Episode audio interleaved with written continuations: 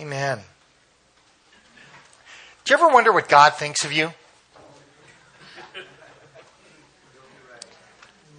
Somehow, I just don't think God is nearly as fascinated with us as we are. Mostly, mo- mostly, or maybe because He can tell wisdom from foolishness, and, and we have trouble with that from time to time. Um, well, that's not to say that He's not dramatically involved in your life from one moment to the next. He really is. And that one of the things that really makes me sad is that people think God is like has nothing to do with their lives. He doesn't even know about them. Or it's very common for people, even believers, to think that you know God doesn't really isn't dramatically involved in. He, you know, God's there every step of the way. He holds your breath in His hand, and every moment you're alive, every day that you're alive, there's a specific purpose for it, and He wants. Uh, he's working to that end. Um, unlike us, God is not moved by lies and deceptions of the human heart. He's not impressed with marketing or uh, spin doctors. He, he knows who we really are. I wish uh, I could say the same about ourselves. People are very complicated. If you have doubts about that, read the tax code. or maybe try to figure out why lawyers speak a different language than everybody else does. Or just watch television. No, don't do that. From a distance, we're all pretty straightforward, but the closer you get, the stranger we become until pretty soon you're trying to figure out who's crazy, you or the other guy.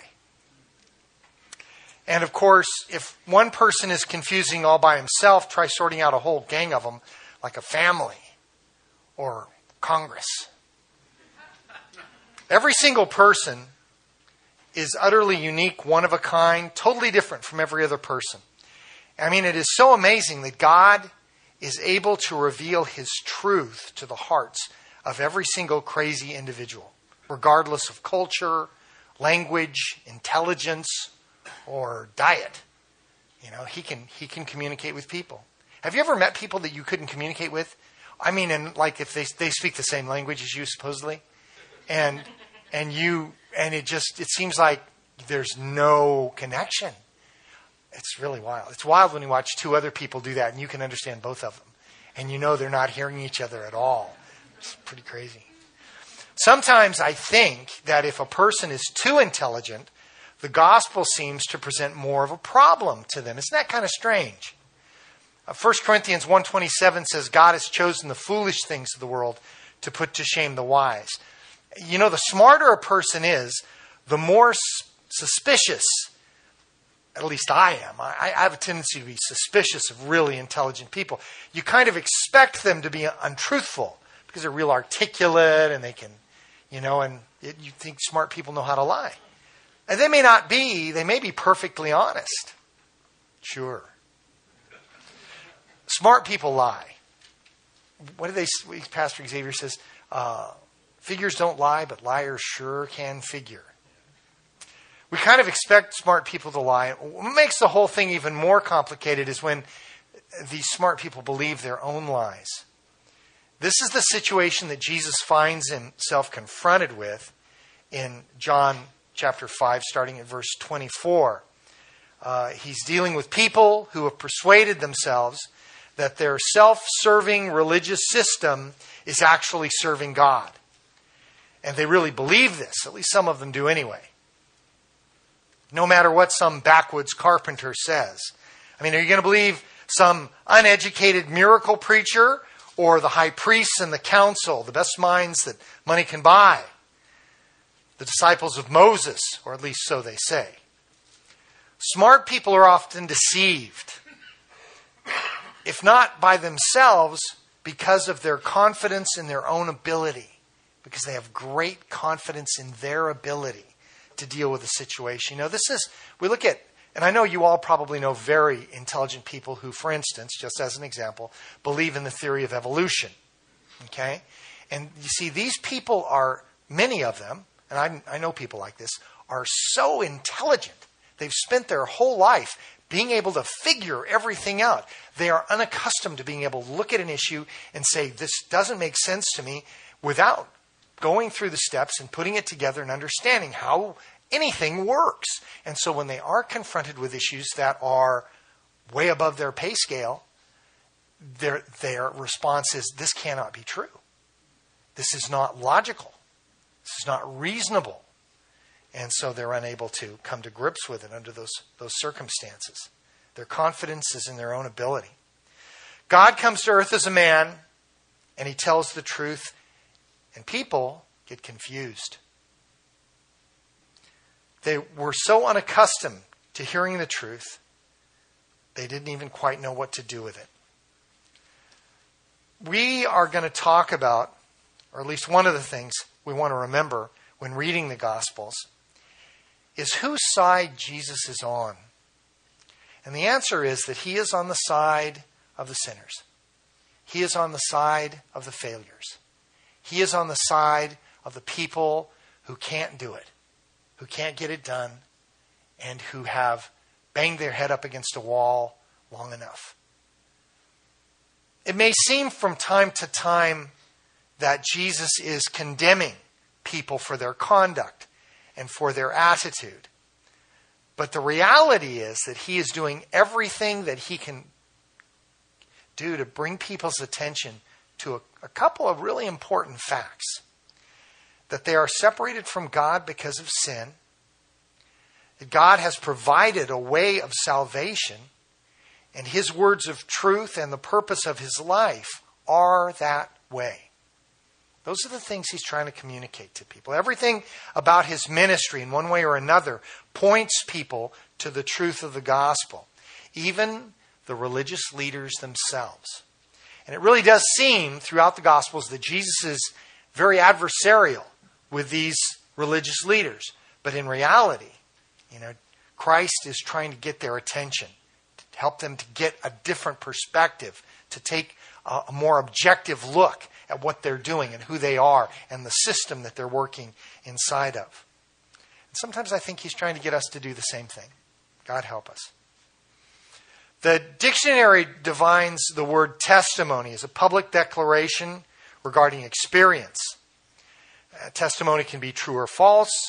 Today we're going to examine the relevant testimony regarding Jesus from seven sources here in chapter 5 testimony of life and death, verses 24 through 29, testimony of the Father, verses 30 through 32, testimony of the Baptist in verse 33 through 35, testimony of the works, verses 36 and 37, testimony of Scripture, 39 and 40, testimony of men, 41 through 44, and finally the testimony of Christ in verses 45 through verse 47 at the end of the chapter.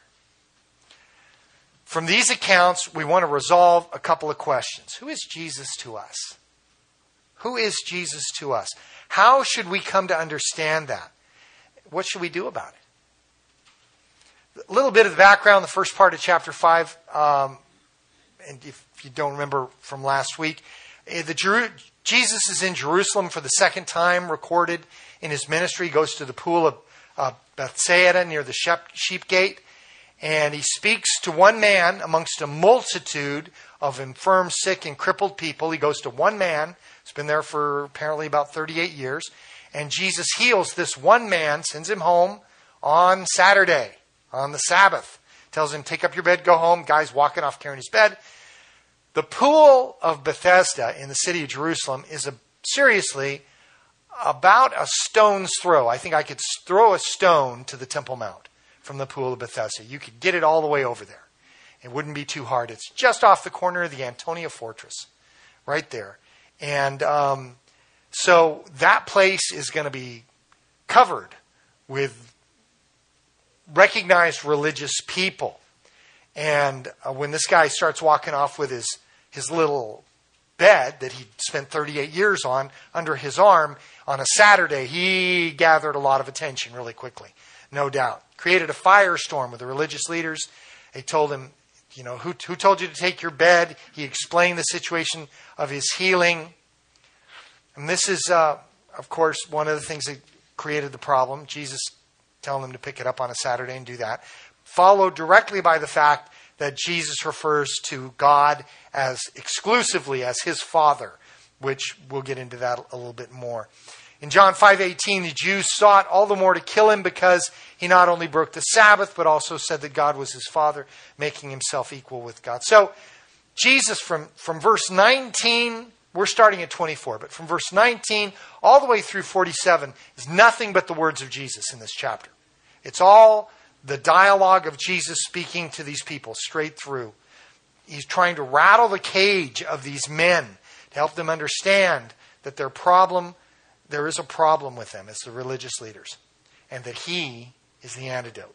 Testimony of life and death, verses 24 through 29. Most assuredly I say to you, he who hears my word and believes in him who sent me has everlasting life and shall not come into judgment, but has passed from death unto life.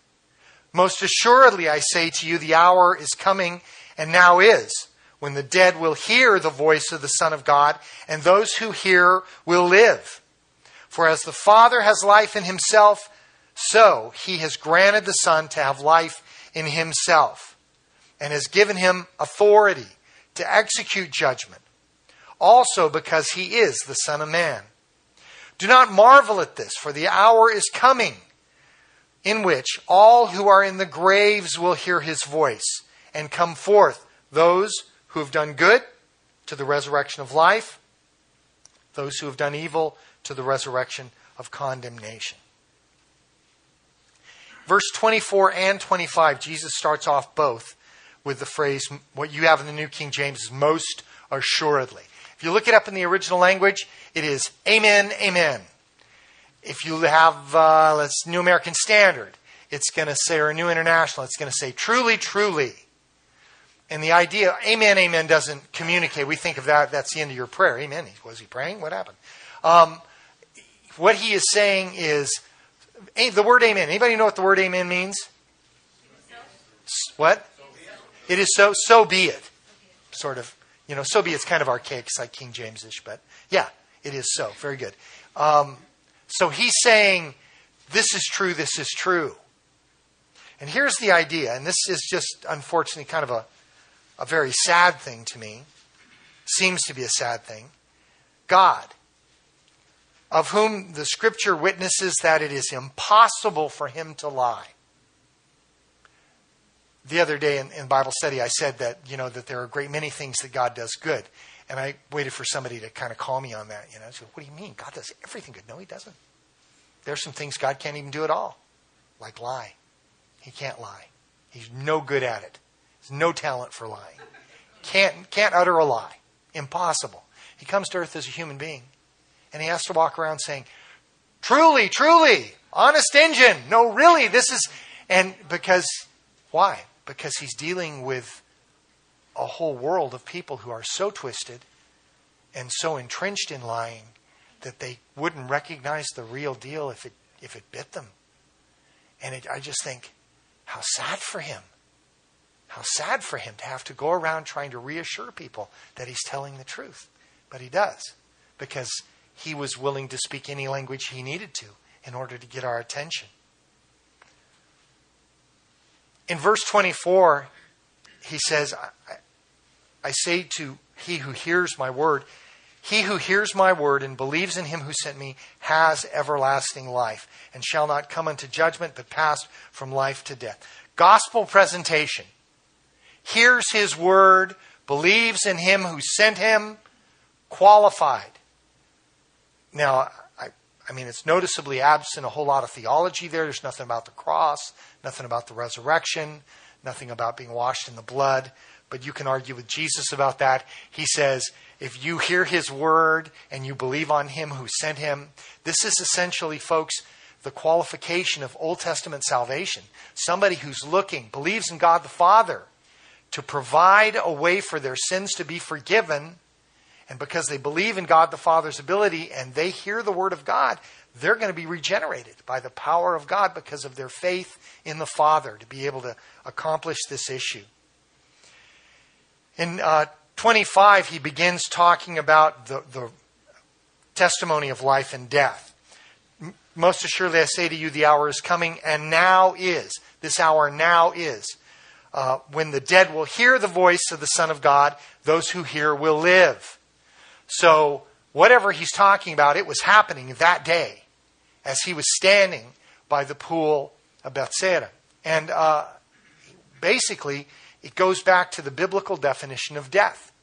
What is the biblical definition of death? The biblical definition of death is separation from God. You're separated from God. It doesn't matter how live your body is. You are dead. Anything that is separated from God because life exists in God only.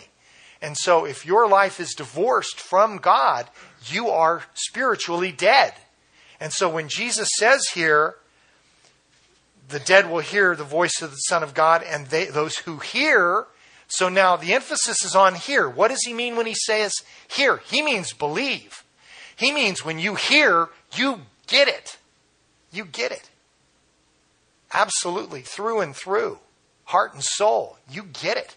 You understand. Like when you heard the Word of God and God changed your life.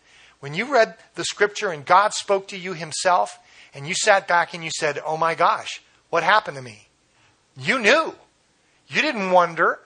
You, I mean, you may have had some questions, but you didn't wonder. You knew that God had done something miraculous at that moment of time.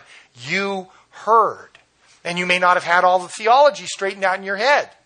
If you're like me, you know, the Jehovah's Witnesses could have visited your house the next day and you're, I'm so glad to meet you guys. Wow, you'll never guess what God did. And you just explain it and they're like, huh? well, uh, huh. And I didn't know enough to be confused. God is good. It was wonderful. Those who hear will live. When he says those who are dead in verse 25, very closely akin as Jesus is talking to uh, in another part of the Gospels where a man requests of Jesus, Let me go back and bury my father. And Jesus says, Let the dead bury their own dead. You know, it's the darndest thing. Dead people don't bury anybody, do they? Unless they're not dead, unless they're spiritually, unless they're just separated from God. And that was the intent. As the Father has life in himself, so he has granted the Son to have life in himself. This is a huge verse, guys, because what he's saying is God has endued me with power on high to bring about regenerate spiritual life in the lives of people who hear the message that I speak. Do you know God's done that for you?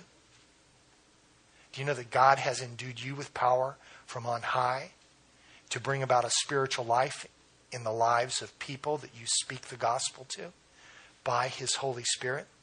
The only way that it works in verse 27, he's given him authority to execute judgment also because he is the Son of Man. Association, guilty by association. The Father and the Son. Father has endued him with power. The Son of Man is a messianic title. It is also the means by which, because he is a human man, he, the means by which he is able to lay hand on the Father and on the human race, and he is able to bridge the gap between the two because he is the Son of Man, authority to execute judgment. He will be the kinsman Goel between the two, the kinsman redeemer between the two, and he's the only one that could ever do this thing. He's the only one, the Son of Man. In 1 John chapter 5 verse 11 it says, "This is the testimony that God has given us eternal life, and this life is in his Son." He is the lightning rod of human regeneration. He is the only way it works. Not, not salvation, being human. He's the only way that being human actually works. I know I tried it. It didn't work. In Christ, it works. The person of Christ being the central issue of Christianity. Without Christ, there is no such thing as Christianity unique in every religious philosophy of this planet. You can take any religious philosophy in the world, and you've all heard this around John 14, 6, I'm sure, and remove its prominent leader. You can take Siddhartha Gautama out of Buddhism. You can take Muhammad out of Islam. You can take any other major leader, Lao Tzu out of Taoism. And you'll still have the same philosophy. You can't take Christ out of Christianity, it doesn't exist. It cannot happen. He is the engine of Christianity. He is Christianity in persona. In verse 28, he says, Do not marvel at this, for the hour is coming in which all who are in the graves very different than those who are dead. All who are in the graves will hear his voice and come forth. Those who have done good to the resurrection of life, those who have done evil to the resurrection of condemnation. First, the dead will hear his voice. Now, those who are in the graves. And there's a huge differentiation between the two. There's and a huge gap of time, by the way, like more than a thousand years between those who are in the graves uh, are going to hear the voice of Christ at the rapture of the church. Those who hear his voice that are dead were hearing on this very day, 2,000 years prior. In this section in verse 28, he's speaking about literal corpses, those that don't hear at all, but they will respond. They will respond to the trumpet. They will respond to his call. They will actually come out of the ground. And their physical bodies will come out of the ground and be changed in a moment of time. And he's talking in this passage, 28 and 29, about the first and the second resurrection. First resurrection, the bodies that come out of the ground are part of the first resurrection. There are people who are going to come out of the ground before the rapture of the church. We will be raptured and brought into the presence of God. The second resurrection, of course, is a reference to those who have done evil to a resurrection of condemnation. They will appear before God at the end of the thousand year millennial reign, and they will be held responsible in God's presence for their actions at that time.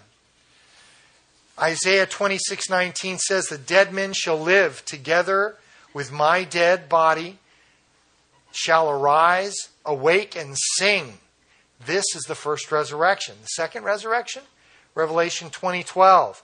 And I saw the dead, small and great, stand before God, and the books were opened, and another book was opened, which is the book of life, and the dead were judged out of those things which were written in the books according to their works.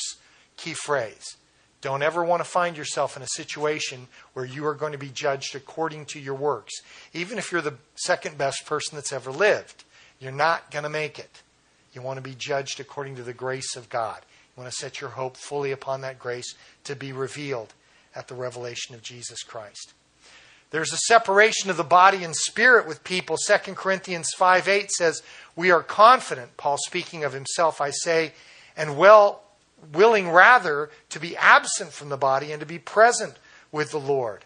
Um, we have the account of uh, Lazarus and the rich man that Jesus shares in Luke 16 22 where he says, So it was that the beggar died and was carried away by the angels to Abraham's bosom, and the rich man also died and was buried. Okay, so the rich man was buried, and he was being in torment in Hades, lifted up his eyes and saw Abraham. Now, wait a minute.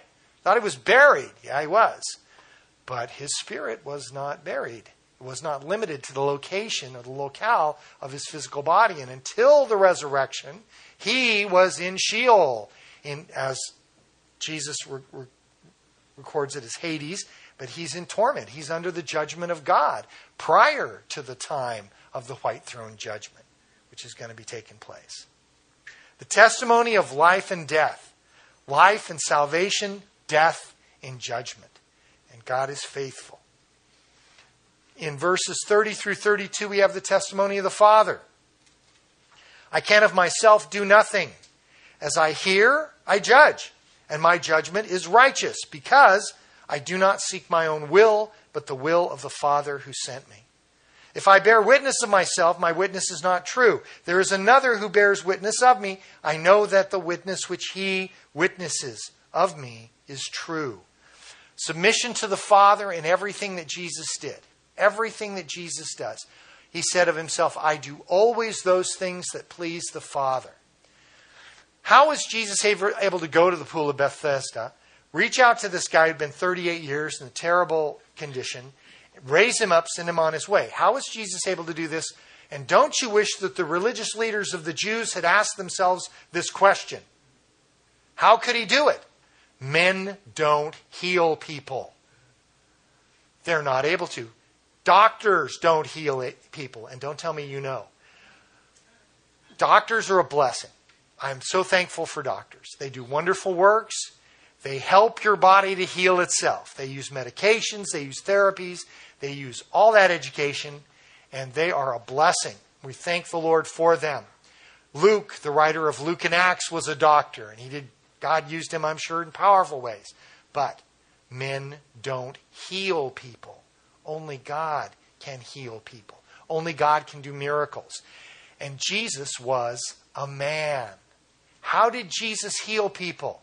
The Holy Spirit of God worked through him the same way that the Holy Spirit of God can work through you. Just as you speak the truth of God to people, their lives can be changed forever. You also can pray to people for people. Pray to people. Pray for people that God would heal them. And if it is the will of God, His Spirit will touch them and heal their physical bodies. People can be raised from the dead by the prayers of the saints. Simon Peter was a man like we are. And he went to Joppa. He prayed for Dorcas or Tabitha, take your pick. And she rose up. And I imagine she was a little angry. I would have been if I'd been in the presence of the Lord and somebody brought me back from the dead and be like, What are you doing? What is the matter with you? But she was obviously a very good natured lady because everybody was rejoicing. And she said, Oh, you know, whatever. Let's have a party, you know. We have no account that she was disturbed, but I think if so, keep that in mind. If I die suddenly, leave me alone. Let me be. No CPR. Tell my wife, too. Anyway. In verse 27, it says, It has been given him authority, speaking of himself, to execute judgment, also because he is the Son of Man. People misunderstand the whole idea of authority and submission. Honestly, people have a lot of trouble with authority and submission. Some people just have trouble with authority. Some people, it seems that their idea of the proper role of submission is to convince authority of its misdeeds. You know, I'm a submissive viewer. Let me tell you where you're wrong. Hebrews 5 8 tells us of Christ that though he was a son, yet he learned obedience by the things that he suffered. Jesus, let me tell you, Jesus is God. He doesn't learn. So if the scripture goes out of its way to tell us that he learned uh, obedience by the things that he suffered, the idea here, there's an example that we need to follow. Folks, there are things that we need to learn. Jesus says, I, I do not seek my own will. He's seeking the will of God, just like Proverbs 3, 5, and 6. Trust in the Lord with all your heart. Don't lean on your understanding. Look for God's direction and wisdom. You ever found yourself in a situation where you're praying to God and you know you're praying in the direction that He doesn't want you to go? You know, it's tough and there's a conviction, you start you get that like rock in your stomach, and you're but you're dedicated, and you know it's eh, over the passage of time, we will get turned around and find the way that He wants us to go in. But some people don't. Some people don't. Some people are unwilling to go the way the Lord wants them to go. And we need to be sensitive to His direction. He says in 31 If I bear witness of myself, my witness is not true. Now, he's really making reference to the law of Moses here. To Deuteronomy chapter 19, verse 15, uh, the scripture says, One witness shall not rise against a man concerning any iniquity or sin that he commits. By the mouth of two or three witnesses, the matter shall be established. And this principle goes all the way through the Mosaic law. Why? Because people are not really all that reliable. God help us. By the mouth of two or three witnesses, any fact shall be established. And so when Jesus says, If I bear witness of myself as a man, my witness is not admissible as fact according to the law.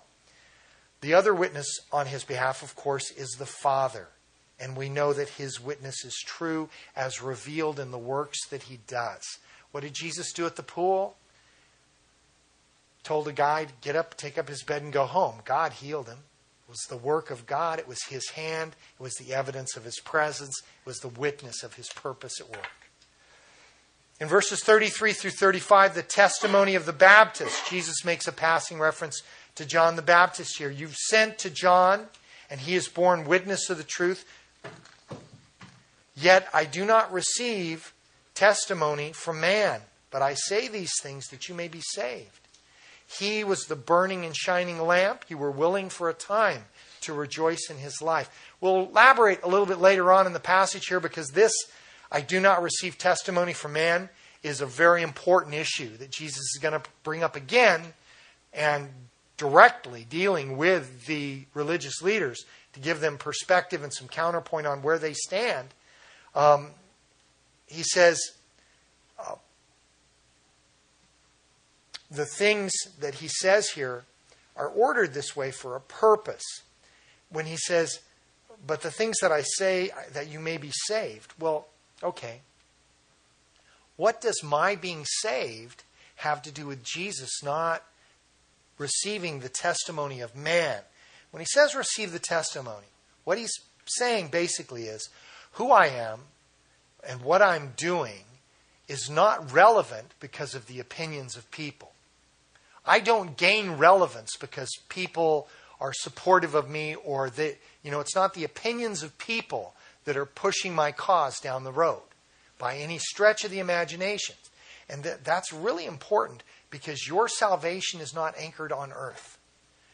Your salvation, what Jesus did and who he is to you, is not based on human uh, agreement in, in any sense. No more than what you and I believe about what's right and wrong as followers of Jesus is not based on human convention. Now, if you go out and you go to the city hall or you talk to people you argue in court, philosophically, the, the rules that we have in our government exist because of human convention. A bunch of people got together and decided this is wrong and this is right. And they voted on it. And you notice how it's changing. They keep moving that line right along there. You know? Things that are right today, 20, 30 years ago, they put you in jail for those things. I mean, there was a brief period of time where it was a sickness, but now it's just fine, go for it all day long. You know, that's the right thing to do. Whoa, kind of scary. Your salvation, your perspective of what is right and what is wrong, is not dependent upon human convention. It's anchored in heaven. Jesus says, I do not receive testimony from men, not even John the Baptist. And you know, this is as close to saying something not nice about John the Baptist as Jesus will get. He has only wonderful things to say about John the Baptist throughout the Gospels. And anywhere in, in the New Testament, you will never find a, a cross word said, uh, in spite of the fact that you could be persuaded that John failed in bearing witness of Jesus as he sent people to Jesus asking whether he was the one or whether he should look for another. Jesus says he is a burning and a shining lamp, and you were willing for a time to rejoice in his light. Speaking of the people, not the religious leaders. Jesus doesn't see anything about John as being a failure. He sees him as amazing testimony. And even if you go and, and look and see where, where John sends people to Jesus to ask him, hey, are you the one or do we look for another? As soon as they leave, Jesus says amazing and wonderful things about John the Baptist right then. The testimony of the works, verses 36 and 37. But I have greater witness than John's for the works which the Father has given me to finish. The very works that I do bear witness of me that the Father has sent me, and that the Father himself, who sent me, has testified of me. You have neither heard his voice at any time nor seen his form. The works of Jesus have a greater witness than John. John did no miracle. Scripture tells us straight out. The only, the only miraculous thing that John did was speak truth to authority. And he sure did that. He, he told the truth. He stood up and bore witness of God's truth by the power of God's Spirit. But no miraculous deed did John, did John do. The works that Jesus has are greater. And notice the works that he has given me to finish there in verse 36. Focus. Focus defines the line life of Jesus Christ. In everything that he does, Jesus has his eyes set on the goal. He knows where he's going. The works that he has sent me to finish, the very works that I do, bear witness of me that the Father has sent me. And notice the emphasis at the beginning of 37, please. And the Father himself. I mean, he's just jumping on it with both feet. Not, not just the Father, the Father himself specifically sent me, who has testified of me. You've never heard his voice at any time nor seen his form. Just sort of an offhanded comment to let, let's be clear here who's who and what's what, just so that you know that you don't know what you're talking about. There, there are a few things that amaze me as much in the Bible as listening to Jesus tell the truth to these people who are all dressed up and playing this game like they're deeply religious. Because they've got everybody fooled. They've got everybody in Jerusalem buffaloed. They're making money off the people hand over fist. They're playing this game. All their disciples follow them around all day. They stop at the street corners and pray loudly. They take the money from widows and their parents, their own parents. You know, they fleece them and don't protect them, don't provide for them through Korban and so many other religious things. And these people are total mercenaries. And yet Jesus stands there and says, You know, you never heard his voice or have seen his form at any time. You don't have any idea what you're talking. You don't know who God is. You don't have a clue who God is. Amazing. The testimony of, of the Father is qualified for Christ as the spirit, scriptural witness according to the law. And he just, you know, throws that in at the. You haven't seen his form or heard his voice. Isaiah 61, verse 1, the, the words of Jesus in the uh, synagogue in Nazareth. The Spirit of the Lord God is upon me because the Lord has anointed me to preach good tidings to the poor. He sent me to heal the brokenhearted, to proclaim liberty to the captives and the opening of the prison to those who are bound, to proclaim the acceptable year of the Lord. And although God may have spoken audibly from heaven in several occasions in the scripture, the religious practice of these men is largely the result of their imagination, uh, baited by the forces of darkness. Do it yourself theology is a poor substitute for truth. God bless the Jewish people, support Israel, but Judaism in this world has been practiced at the behest of a bunch of second century rabbis and other learned men for the last 2,000 years. And it has so badly jumped the tracks that unfortunately there's almost no resemblance whatsoever to to real Judaism, to biblical Judaism. You know, I've been in Reformed synagogues before that the carpeting in the main meeting area, right where near the rabbi speaks, is the Hebrew Mazzaroth, which is the signs of the zodiac laid out on the floor for people to follow. You know, it's it's kind of terrifying, unfortunately. The testimony of the scripture from verses 38 through 40. Jesus adds the truth to condemn these confused leaders. In verse 38, you do not have his word abiding in you, because whom he sent, him you do not believe. You search the scriptures, for in them you think you have eternal life. And these are they which testify of me, but you're not willing to come to me that you may have life. You know, as we pick up the words of Jesus here in 39, 38 and 39, he's in the middle of this whole dust up with the religious leaders, with some of the people representing the leadership, maybe not all of them, identified as the Jews. Originally, the term Jew would refer to someone from the tribe of Judah. The word Judah means praise, one of the 12 sons of Jacob, and which would um, include Jesus. He's from the tribe of Judah. He is a Jew. In the Gospels, depending upon the context you're looking at, the term is used broadly either to refer to men in some official capacity, especially in the Gospels and in the book of Acts.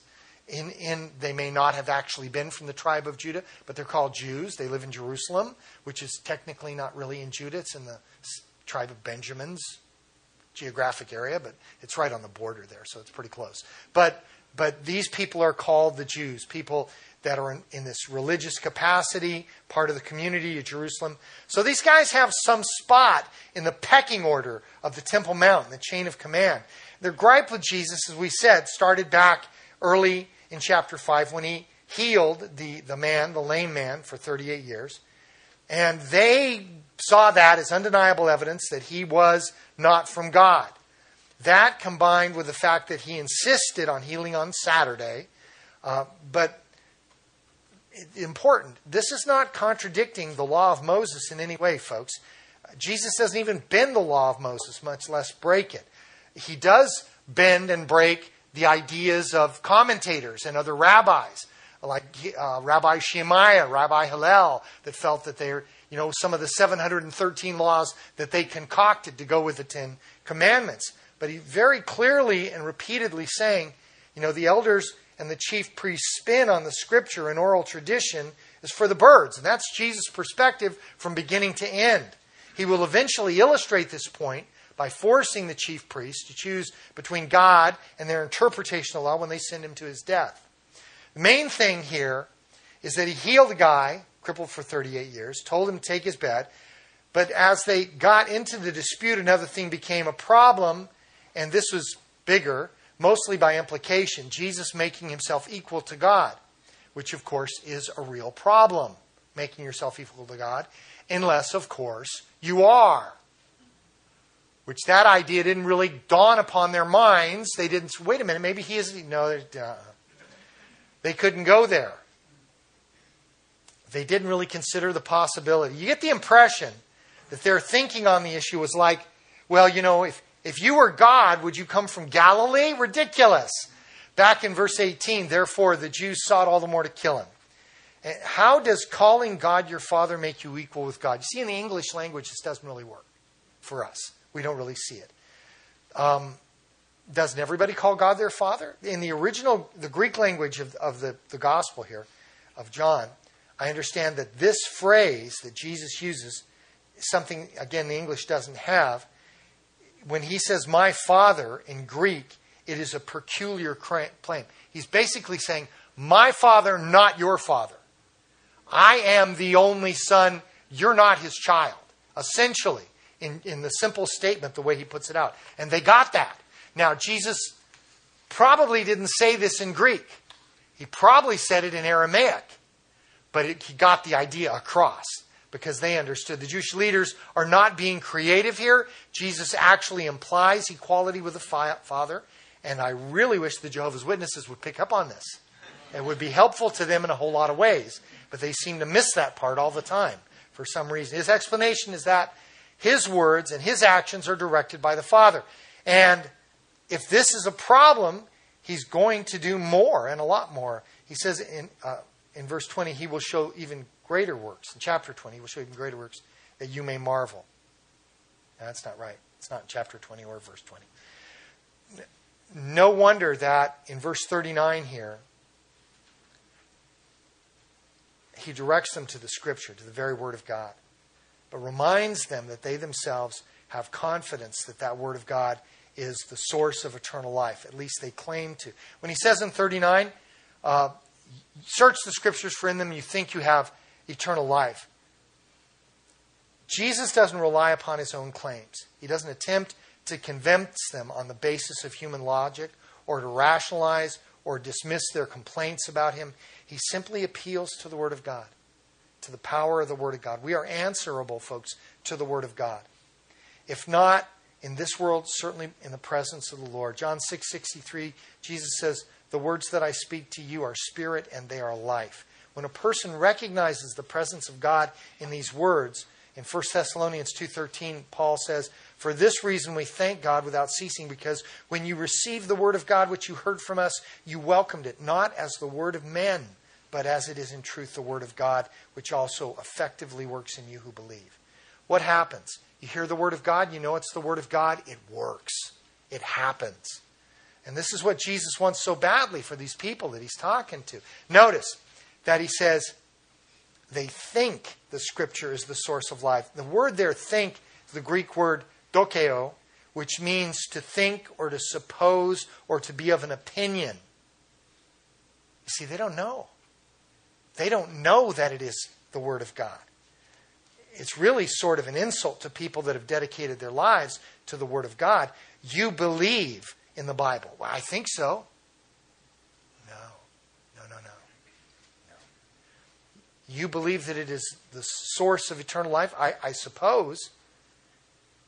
Can you know? And if so, how can you know? A person can pray and trust Christ for the forgiveness of their sins. And if he is faithful and just to forgive us our sins and cleanse us from all unrighteousness, like it says in 1 John 1 9. But until God reveals himself to us from the Word of God, we cannot know that the things of the kingdom of God, the things that no man can know in and of his own ability. In John chapter 3, Jesus answered and said to them, Most assuredly, I say to you, unless one is born again, he can't see the kingdom of heaven. When people ask, How, how can you give them evidence? Well, you know, there's libraries full of information you can show people. But until the dead hear the voice of the Son of God, they will not live. Romans 10:17 says faith comes by hearing, hearing by the word of God. These are they which testify of me, he says. The scriptures are they that testify. They, they are his legacy. This is his claim, the scripture. But there's a problem with these men. And without waiting for their response, he proceeds to tell them what their problem is, what the obstruction is all about. He says in verse 40, You are not willing to come to me that you may have life. You are not willing. Isn't it the same thing in the life of every person that rejects the truth? It's not beyond belief. It's not a noble conviction or some deeply held principle. Just kind of prideful, self centered aversion, reluctance with license, you know? And, and what is the reason that we turn our back on this real life that we haven't even tasted? He wasn't really educated, this guy, Jesus. He didn't go to the right school. He, he wasn't from around here. He was from Galilee. He probably had a Galilean accent. The nerve of God gives somebody like that the ability to heal people. Look, look at the company he keeps. He doesn't even know any of the leaders. He's a Democrat. Oh my gosh. You know, he's homeless. He's not one of us. Fill in the blank. Fill in the blank. What reasons do you use to ignore God speaking to your heart because of your own petty prejudice, you know? We need to think about those things. These are not reasons, they're just convenient excuses help people write off their accountability. John 1:11, he came to his own, his own did not receive him. John 3:11, most assuredly I say to you when we speak what we know, we testify of what we've seen, and we do not receive our witness. You do not receive our, our witness. 332 of John, and what he has seen and heard and what he testifies, no one receives his testimony. John 12:37 says although he had done so many signs before them, they did not believe him. And again, all this answers the testimony of the scripture. Isaiah asks us, Isaiah 53:1, Lord, who has believed our report? And to whom has the arm of the Lord been revealed? Jesus doesn't really say why they are unwilling to come to him. Any of these excuses will do in a pinch, but the rest of the chapter seems to imply that what we're really looking here at is they are unwilling to humble themselves before the Lord because of the opinions of men are so very important and prominent in their hearts. And all of the different kinds of testimony, our very favorite is our own. Everybody likes their own ideas best. The testimony of men, verses 41 through 44. I do not receive honor from men but I know you, that you do not have the love of God in you. I have come in my Father's name, and you do not receive me.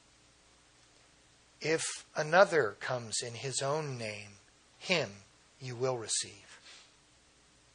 How can you believe who receive honor from one another and do not seek the honor that comes from the only God? He does not receive honor from men. He does not receive it in the sense of willingly take it. It's surely there. It's not that it isn't given. The words or opinions of men have no relevance or contribution to the person of Jesus Christ in terms of testimony to prove or validate his authority in any possible way. Here in verse 41, in terms of honor, I do not receive testimony from men. Think about it for a minute. Would you receive an award from an immoral person, from murderers, uh, child molesters, liars, people that take advantage of the poor and the disabled? Why would God want to receive honor from the likes of us? You know, when our our righteousness, not, not our bad deeds, but our righteousness is like filthy rags. Why would God want to receive an award from us? Notice how direct and to the point the language is in verse 34 and, and verse 41, both of them. I do not receive. He's not thinking about it. He's not, give me a minute, give me a minute. No. He mentions John the Baptist earlier in the chapter, how the people, not the leaders, sought him out and received him for a time. The testimony of Nin is not to be trusted. Jesus doesn't receive honor from men. And if he did, would not the failure of men reflect upon him? If Jesus had rested his work upon the testimony of John, what should have happened? All the way back in John chapter 2, he does not receive the, the testimony of men before John was ever even in prison. When John sends to him in Luke 17 19, the work of Jesus and his message and his person are inseparable. They can't be subject to human frailty, lest God's work should be no greater than the work of men, unreliable and uncertain.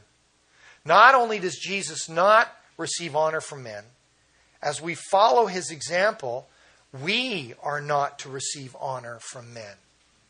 We're following the example of Jesus. We are not to receive honor from men, nor build our lives upon human ideas or abilities or human reputations. 1 Thessalonians 2 6, the Apostle Paul says, Nor did we seek glory from men, either from you or from others, when we might have made demands as the apostles of Christ. Who's Paul following? Jesus. Exact same idea. To receive the honor or testimony of men, and surely to seek after it, is to corrupt the work of God. Jesus rests the authenticity of his life and his work solely upon the testimony of the Father in the, and the Word of God in answer to the scriptural guide in the works directed by the Father, fulfilling the prophetic agenda. By the Spirit of God, confirmed in His Word, in the unfolding of the mystery of the ages, from the very beginning of His work, John 2.24, Jesus did not commit Himself to them because He knew all men, and He had no need that anyone should testify of man, for he knew what was in man. Here again, one reason he does not seek to receive the endorsement of the leaders in Jerusalem. But I know you that you do not have the love of God in you. The, and, and when he says, I know you, the, the Greek language implicates that he has come to know and still knows them. The statement based on facts and evidence. Think for a minute, folks.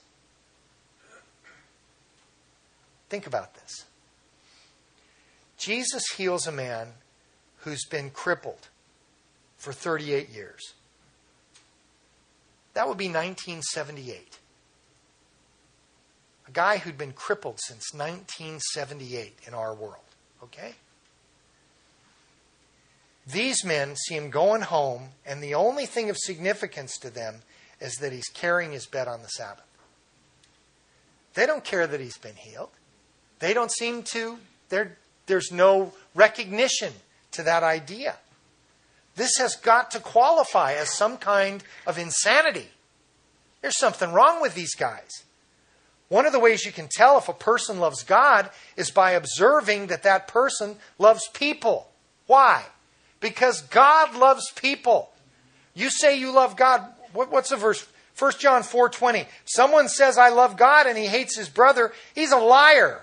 For he who does not love his brother whom he has seen, how can he love God whom he's not seen?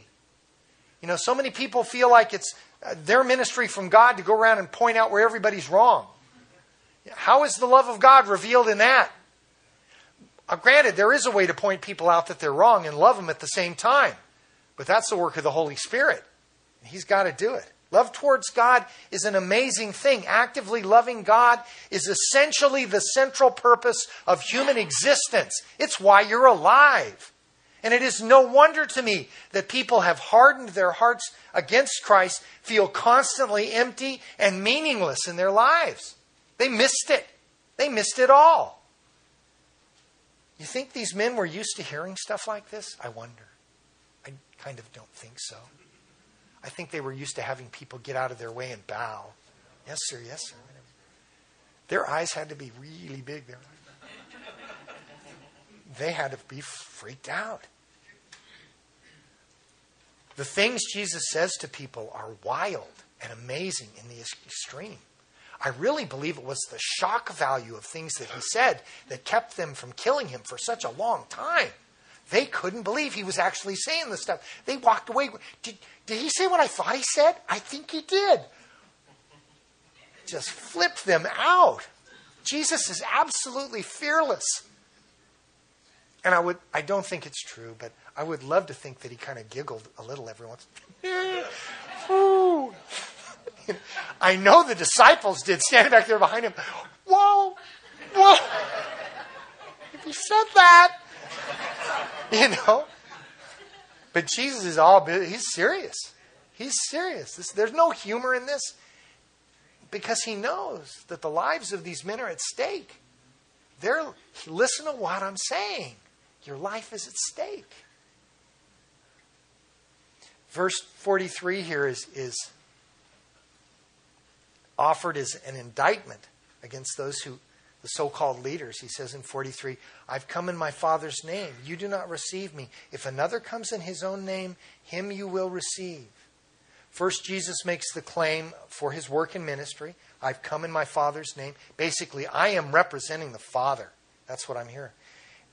And that um, I've come on my Father's behalf at his direction, according to the Spirit and in power. Romans chapter 1 verse 4 said of Christ declared to be the son of God with power according to the spirit of holiness by the resurrection from the dead. That's power, bro. Let me tell you. Coming in the role of an ambassador, the chosen servant of the Father to work his purpose among you. These are the claims he makes of himself. And they cannot be refuted. They cannot be refuted. And yet you do not receive me. He really, you know, he wants these, these men and these women to see what's going on here. Do you really understand what you're doing? Do you really understand the seriousness of the decisions you're making? And you know, we don't. We don't. From the very first day, when God went to Adam and said, The tree of the knowledge of good and evil, you are not to eat of the tree of the knowledge of good and evil, because in the day that you eat it, you will surely die. In a place where nothing died. So Adam had absolutely other than trusting God's word. He had no counterpoint to what you, the death. It sounds like a bad thing. What do you think it is? What goes on when you die? I have no idea. He had no idea. Today, we tell people if you don't come to know Christ as your personal Lord and Savior, you're going to go to hell forever. These people have never been to hell. They have no idea what the word means. They think of movies and people in red pajamas with pitchforks.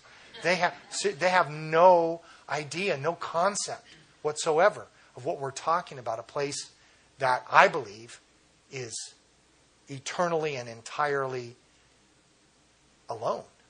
For a person to be alone forever and in great pain with regret as well. The second half of the verse here is both a prophecy and an accusation against these men. He says, If another comes in his own name, him you will receive. What? What does he mean? You know, we feel, folks, so much more comfortable with a situation that makes sense to us. A political leader providing deliverance from worldly hardship, opposing our human enemies, serving our earthly needs the way that we think they should be served. This is why the idea of a God that is represented by every religion of the world together is so popular because it makes sense to us that uh, this is the way that we would do things. You know, it's what I believed before I was a Christian that all the religions of the world were really just one philosophy that had become twisted in certain ways because of crazy zealots that overemphasized one thing over another, but there surely is some supernatural power of but it's just really this one thing, and sooner or later, you know, it'll become clear and everybody will understand, and when the Antichrist tells us so. And that's just exactly how it's going to work. Think for a minute. This is, a, this is an idea that makes sense to us. It's a reasonable idea. It makes sense to the human mind. You know a little about this place where we live. You know a little bit about maybe nuclear physics, subatomic particles. You know a little bit about the billions of galaxies flying around out there in space, whirling around our universe. Do you think this place was really designed and manufactured by somebody who thinks the way that you think? I don't think so. Isaiah 55 8, my thoughts are not your thoughts, nor are my ways your ways, says the Lord. For as the heavens are higher than the earth, which is pretty substantially higher, so are my ways higher than your ways, and my thoughts than your thought. God does not do things the way we would do things. Trust me. He goes so far as to tell us future events, to identify himself as the one who knows the future. And here in verse 43 is a reference to the Antichrist, the man of sin, the son of perdition, who will come in his own name, and he will be gloriously received by the children of Israel to their own destruction. Want to find a place safe that's want to find a place that's really safe on earth? Go to Israel and stay there until the day that they sign an agreement with the Antichrist, because they will do it. They will do it. And it will probably have to do with the building of the temple in Jerusalem. And when they do, you better move, because it's all over. Because the time of Jacob's trouble is at hand, and seven out of ten Jews are going to die. It's going to happen. It breaks my heart. I love Israel. But it's the truth. And this is what Jesus is talking about. He will come in his own name. True to form, the Lord warns us like a very good parent, and there are consequences to this course, and they are greater than you can understand. You need to trust my word. Pay attention to the flashing yellow lights. Go back, turn around.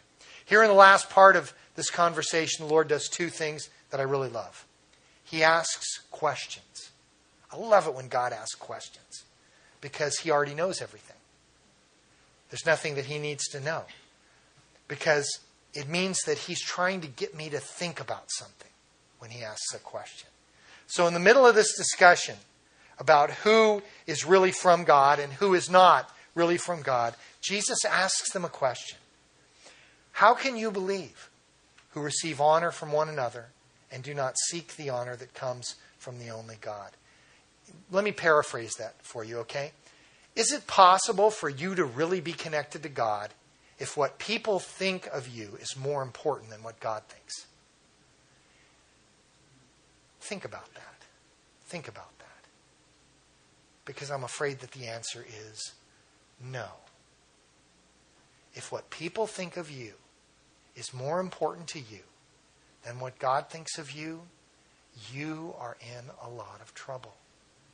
And this speaks to the heart of our condition as human beings, folks. We have problems with this. We really do. There's a battle that goes on inside of each one of us between acceptance of man and the acceptance of God.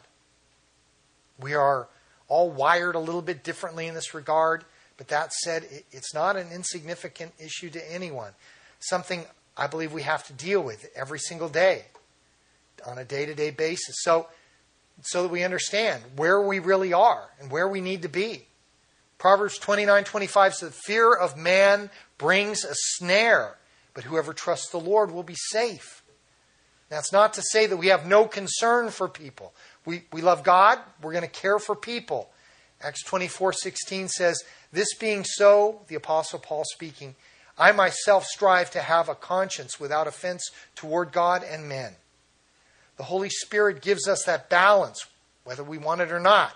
He provides direction for us. Think of all the years that you have spent worrying about what people think of you, really making yourself a slave to the opinions of people. What great thing has it accomplished for you? What, what is that really wonderful thing that it brought to pass? Wonderful circle of friends that love you for who you really are, regardless of your failures social position that will never be taken away, status in your circle of friends that is totally satisfying to you. Position, possessions, power, passion, probably not. Like so many other things, seeking the approval of people, no matter who they are, as something it's going to make you complete is a dead end street. The ideas, the opinions of people about you are not going to get it. There is only one place that you will ever be complete, and that's in Colossians 2:10. And you are complete in him who is the head of all principality and power. If you've been through a lot of junk with people, then you know that it's true. The more you go through, the truer it becomes. If you want to be surrounded with people that love you for who you really are and provide a family that you need, whether you're related to them or not, go to Matthew chapter 6, verse 33. Seek first the kingdom of God and his righteousness, and all these things will be added to you. And you already knew this. We need to do something about it. In addition to the fact that it utterly alienates us from God, in seeking the approval of people, we are making ourselves the friend of this world, seeking the honor of men, and it's empty. Uh, actress Elizabeth Shue, I read in a, a Parade magazine interview with her, she said, The attention you get from show, show business is very, very shallow. It's the emptiest fuel for your soul. It can't sustain you. Human recognition is temporary recognition. There is really no recognition in it at all. It seems to be real for the moment of time, but in eternity, it might as well have never happened. Inscribe that on your Oscar. Might as well have never happened. Luke 16, 15, Jesus said to them all, You are those who justify yourselves before men, but God knows your hearts. For what is highly esteemed among men is an abomination in the sight of God. That's a scary verse. It's interesting that these people that Jesus is reproving are referred to as the Jews here. In Romans 2:29, the apostle Paul tells us at the end of Romans 2, but he is a Jew who is one inwardly, and circumcision is that of the heart and of the spirit, not of the letter, whose praise is not from men but from God. Real Jews are into God first. These people see themselves as real men of God, as the disciples of Moses. But are they really? The Lord has confronted their arrogance with a great courage, telling them the truth. And he ends, as he ends the conversation, as he does with all of us, he puts his words into a context that we cannot escape. And finally, in verse 45 through 47, the testimony of Christ. Do not think that I shall accuse you to the Father. There is one who accuses you, Moses, in whom you trust. For he, if he, you believed Moses, you would believe me, for he wrote about me. But if you do not believe his writings, how will you believe my words? Jesus wants to make it very clear that he's not their enemy, even today. Real haters of the human family would like nothing better than for men and women all over the world to see Jesus as their enemy. I've been thinking about making a t shirt. I wanted to say, there's a very good chance that you may be confused about who Jesus Christ is. I'm thinking about it. In verse 45, don't think that I accuse you. There is one who accuses you, Moses, in whom you trust. Jesus doesn't have to accuse us. We're our own worst enemies. The mention of Moses, Moses' name, comes out of Jesus' mouth. Every one of these guys went, these guys worship Moses. They worship Moses. It's like a knife in their heart. Moses, in whom you trust. Moses and the temple were the two greatest idols of first century Judaism. Whenever worship deviates, whenever worship deviates from the scripture, it degenerates into idolatry. There's no other place for it to go. It's the human way, it's what we do. Moses is the one who accuses you. This word accuse that Jesus uses here actually indicates public accusation. What did Moses say about Jesus? Deuteronomy 18:18, 18, I will raise up for them a prophet like you, God is telling Moses, from among their brethren, and I will put my words in his mouth, and he shall speak to them all that I command him. And it shall be that whoever will not hear my words, which he speaks in my name, I will require it of him. Whew. Jesus cries to them, Listen. Isaiah 55 3 says, Incline your ear, come to me, hear, and your soul shall live, and I will make an everlasting covenant with you according to the mercies of the beloved, of David. Verse 46 is very similar to 39. It's the same message over again, except the mention of Moses. You can't miss the suggestion that they really, really don't believe Moses. If you believed Moses, you would believe in me. He wrote about me. Again, what's the testimony of the life of Jesus? It's the scripture. Moses is the, the Word of God, the Father's instruction, right back where we started. Believe the Word of God. That's it. The rest of your life entirely upon the Word of God. And you will trust in Jesus Christ. Jesus said to them, I am the way, the truth, and the life. No man comes to the Father except through me. And then he leaves them with another question.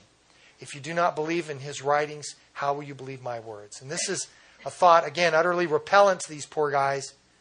But nonetheless, they are the words of simple truth. Of course, they, they believe Moses, they think. Of, of course, they reject Jesus. 1 John 4.14 says, And we have seen and testify that the Father has sent the Son as the Savior of the world. You cannot have the Father without the Son, no more than you can have Moses without Jesus. The word how in this verse is interesting because, like in English, it portrays two different issues, okay?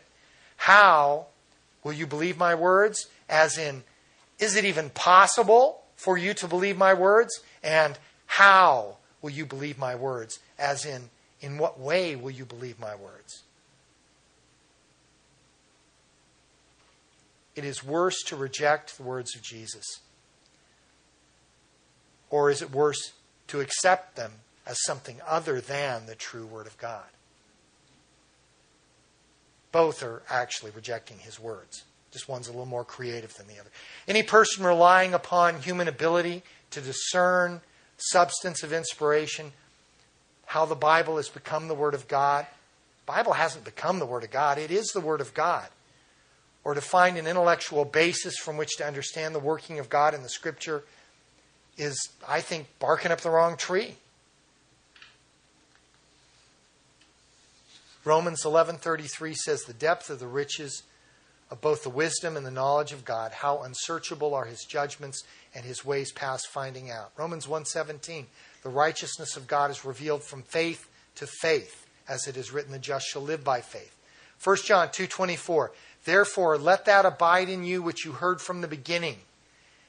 If what you heard from the beginning abides in you, you also will abide in the Son and in the Father.